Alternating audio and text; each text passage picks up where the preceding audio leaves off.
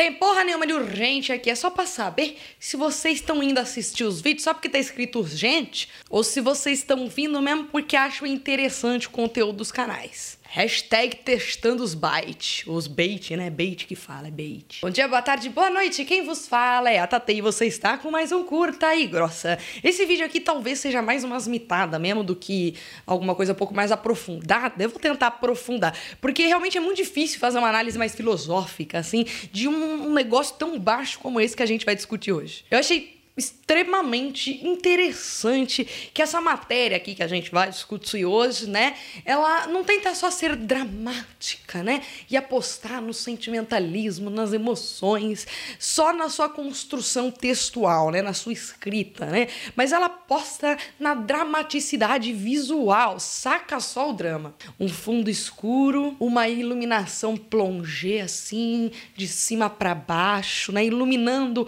o fundo escuro isso dá uma sensação de obscuridade, de divino, né? Agora pega só essa outra imagem aqui. Uma carinha de inocente, né? Um feixe de luz assim no sétimo chakra, né? Na testa, assim, tentando representar possivelmente o encontro com o transcendental, com a verdade, né? O alcance da iluminação, né? Cara, isso é ótimo, é, é, hilário, chega a ser histérico. Mas vamos à matéria, gente. Cara, tá valendo muito a pena ver isso aqui. Olha o título. Eu resolvi pagar o preço. Preço de quê? Da liberdade? Da libertação? É claro que não, né, velho? Pelo amor de Deus, é o preço da chacota. Aí começa a matéria contando um pouquinho sobre a história do Edgar na mídia, né? Aí abrem uma aspas para a fala dele. Essa exposição do Brasil dividido politicamente, de enfrentamentos movidos por uma não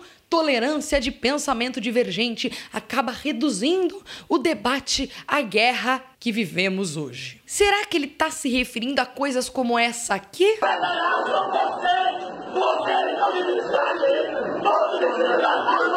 Onde os alunos das federais constantemente abordam, e aqui eu cito Edgar, de forma não tolerante o pensamento divergente? Os casos são inúmeros. Desde gente presa por mais de sete horas numa universidade com um bando de macaco, até militante do PCO mandado por Patrícia Leles e Uni quebrando o braço de ativista, né? no caso, eu, em uma manifestação protocolada pela polícia, uma manifestação até então pacífica. Ou será que o Edgar está se referindo ao próprio programa, que até há poucos meses atrás não oferecia aos ouvintes um pensamento divergente a dos participantes, que todos são militantes? Da esquerda. O único ali, assim, forçando a barra, né, que dá para salvar é o Vini, né, que é um isentão por falta de conhecimento e também, obviamente, por pressão do seu círculo, né, que é Fifito, Paulinha, Edgar, né? O Caio tá no Morning Show faz pouquíssimo tempo. Mas não sei não. Eu acho que o Edgar tá se referindo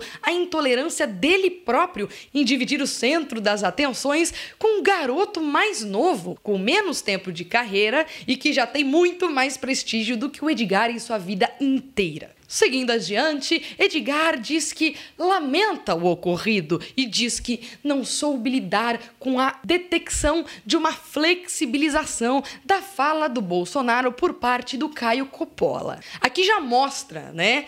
Como que apesar do Edgar ser um comunicador, a sua capacidade de interpretação assim é muito baixa, né? Como eu mesma mostrei na análise que a gente fez essa última fight aí que teve uh, dessa treta específica do qual eles estão comentando. Porque o Caio Coppola não flexibilizou nada. Aliás, ele não só não flexibilizou, como ele fez duríssimas críticas ao presidente e à fala do presidente. Agora, o que, que o Edgar considera flexibilização é justamente uma análise imparcial do ocorrido, que o Caio, como sabemos, faz isso muitíssimo bem. Ou seja, Caio critica duramente o Bolsonaro, mas também critica o cara da OAB, porque os dois erraram e os dois erraram feios ali. Para quem vive num deserto de ideias, a tolerância de pensamento diz respeito ao pensamento que ele, Edgar, compra. E não qualquer outro não. Aí, aí não.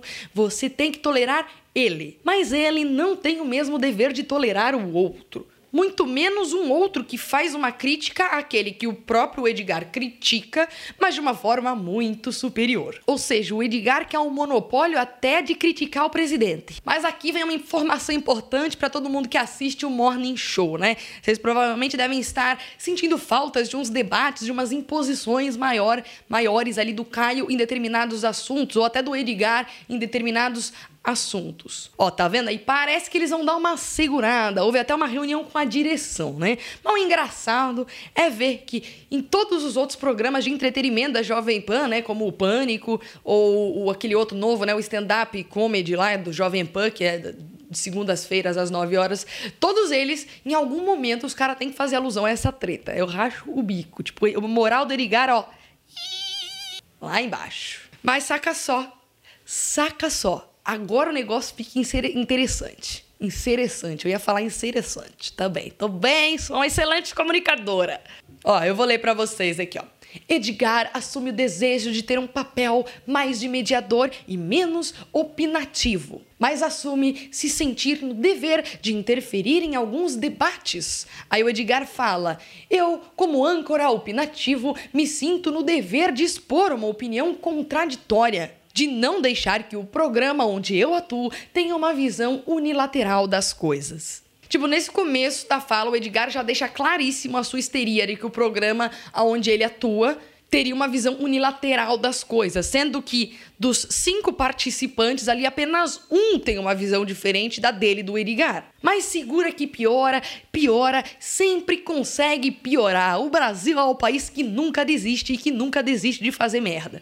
Edgar termina essa matéria linda e maravilhosa dizendo: O meu desejo pessoal é que tenha alguém para fazer este contraponto, de modo que eu possa ficar na minha condição de distribuição de assuntos e questionamentos. Como a configuração atual do programa não é essa, me sinto no dever de apresentar o contraditório. E aí os papéis acabam ficando um pouco misturados. Para tudo, para tudo, para tudo. Ele acabou de dizer que das três pessoas que têm o um pensamento hegemônico, a dele próprio, do Edgar, nenhuma delas. É três?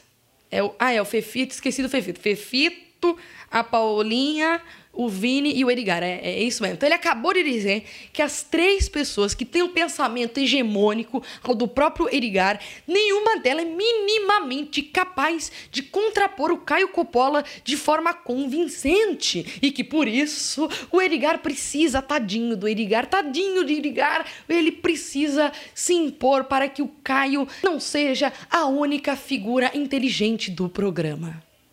Até porque é um absurdo, né, que a figura inteligente do programa seja alguém que tem um pensamento contrário à do Edgar. Aí é claro, né? Porque ele não pode deixar os ouvintes, tadinho deles, tão burrinhos, tão maleáveis, né? À mercê das desinformações propagadas por Caio Coppola. Então o papai Edgar precisa intervir para salvar a audiência. Cara, vocês estão entendendo o esculacho que o Edgar deu nos próprios colegas de trabalho? Ele tá assumindo que o Caio Coppola é melhor que todo mundo, cara. Até porque o, inclusive melhor que ele mesmo, né? Até porque o próprio Edgar, por mais que ele tente, né? Ou, ou ele acha que consegue, não sei, né? Apresentar um, um contraponto, ele mesmo não consegue oferecer isso da forma como ele julga na matéria que deveria que é convencendo os ouvintes, ou pelo menos apresentando um contraponto inteligente o suficiente,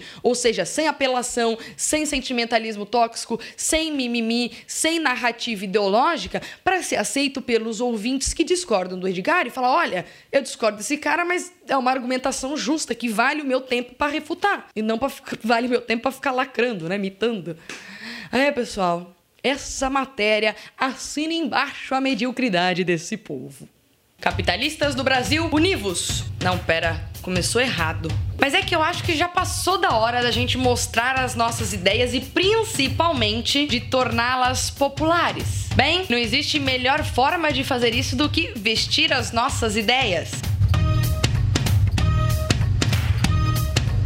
Com o objetivo de fazer pensar, disseminar boas ideias e, é claro, com muito bom humor, que nasceu a camiseteria Pimenta no Café. Curte e acompanhe Pimenta no Café e vamos fazer o nosso guarda-roupa, o manifesto, com novas ideias mais leves, arejadas e que construam uma sociedade mais rica e desenvolvida.